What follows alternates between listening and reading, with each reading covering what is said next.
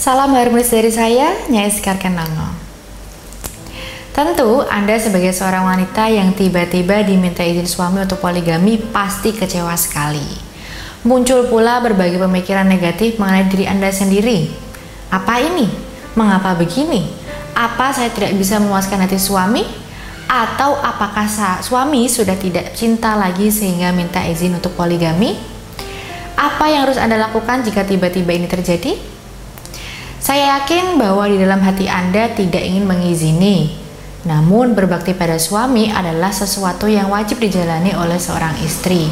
Sehingga cukup banyak di antara Anda sebagai istri terpaksa mengizinkan suami untuk berpoligami. Itu memang bagus. Namun, siapkah Anda untuk hidup dalam kehidupan yang menyakitkan setiap hari? Dan kebanyakan karena alasan inilah yang sering dikeluhkan oleh beberapa klien saya hingga pada akhirnya mereka lebih memilih untuk memanfaatkan susuk dari saya sebagai ikhtiar batin. Ada yang menggunakan susuk harmotan rumah tangga, susuk pemikat, ada pula yang menggunakan susuk asmoro dalu. Akan tetapi, sebelum menggunakannya, saya selalu menjelaskan bahwa susuk ini hanyalah sarana atau alat spiritual saja yang mana tidak akan maksimal energinya tanpa diimbangi dengan usaha yang nyata. Lalu, usaha nyata apa yang bisa Anda lakukan? Yang pertama, ajak suami Anda berdiskusi. Jangan terbawa emosi apalagi marah sih sana sini. Silahkan hadapi terlebih dengan kondisi tenang dan kepala dingin. Katakan apa yang ada di hati Anda tentang ketidaksiapan Anda menerima suami bergandengan atau bahkan menjalin hubungan dengan wanita lain. Kedua, Katakan dengan lembut namun tegas mengenai konsekuensi yang akan Anda hadapi jika suami melakukan poligami.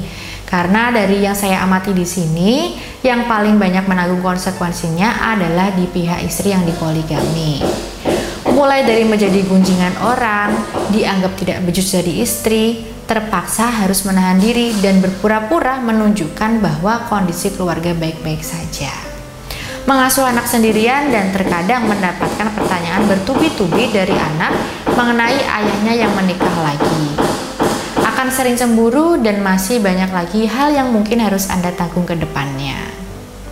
Karena ini tidak hanya mengenai nafsu semata, namun ada orang lain yang harus menanggung sisi buruknya, yaitu Anda. Ketiga, katakan bahwa dirinya adalah seorang figur bapak yang sangat dihormati dan disayangi oleh anak-anaknya. Apakah mereka akan baik-baik saja? Keempat, mintalah bantuan pada mertua, terlebih ibu mertua Anda, karena sedikit banyak dia akan sangat paham posisi Anda, karena dia juga seorang wanita. Selain itu, masih menjadi kewajiban suami untuk selalu mendengarkan dan menuruti kata ibunya, dan ketika seorang lelaki sudah berjanji pada ibunya, janji itulah akan dibawa hingga akhir nanti. Dan yang kelima, dan ini untuk Anda yang belum menikah, jika memang Anda khawatir akan diduakan nantinya, Anda bisa memasukkan prasyarat tidak boleh dipoligami dari keluarga Anda untuk dimasukkan pada akad ijab kabul nanti. Dengan begitu adalah haram apabila suami melakukan poligami ketika telah melakukan ini. Setidaknya itulah usaha lahir yang bisa Anda lakukan ketika suami tiba-tiba minta izin untuk poligami. Poinnya adalah hindari untuk menanggapi ini dengan emosi.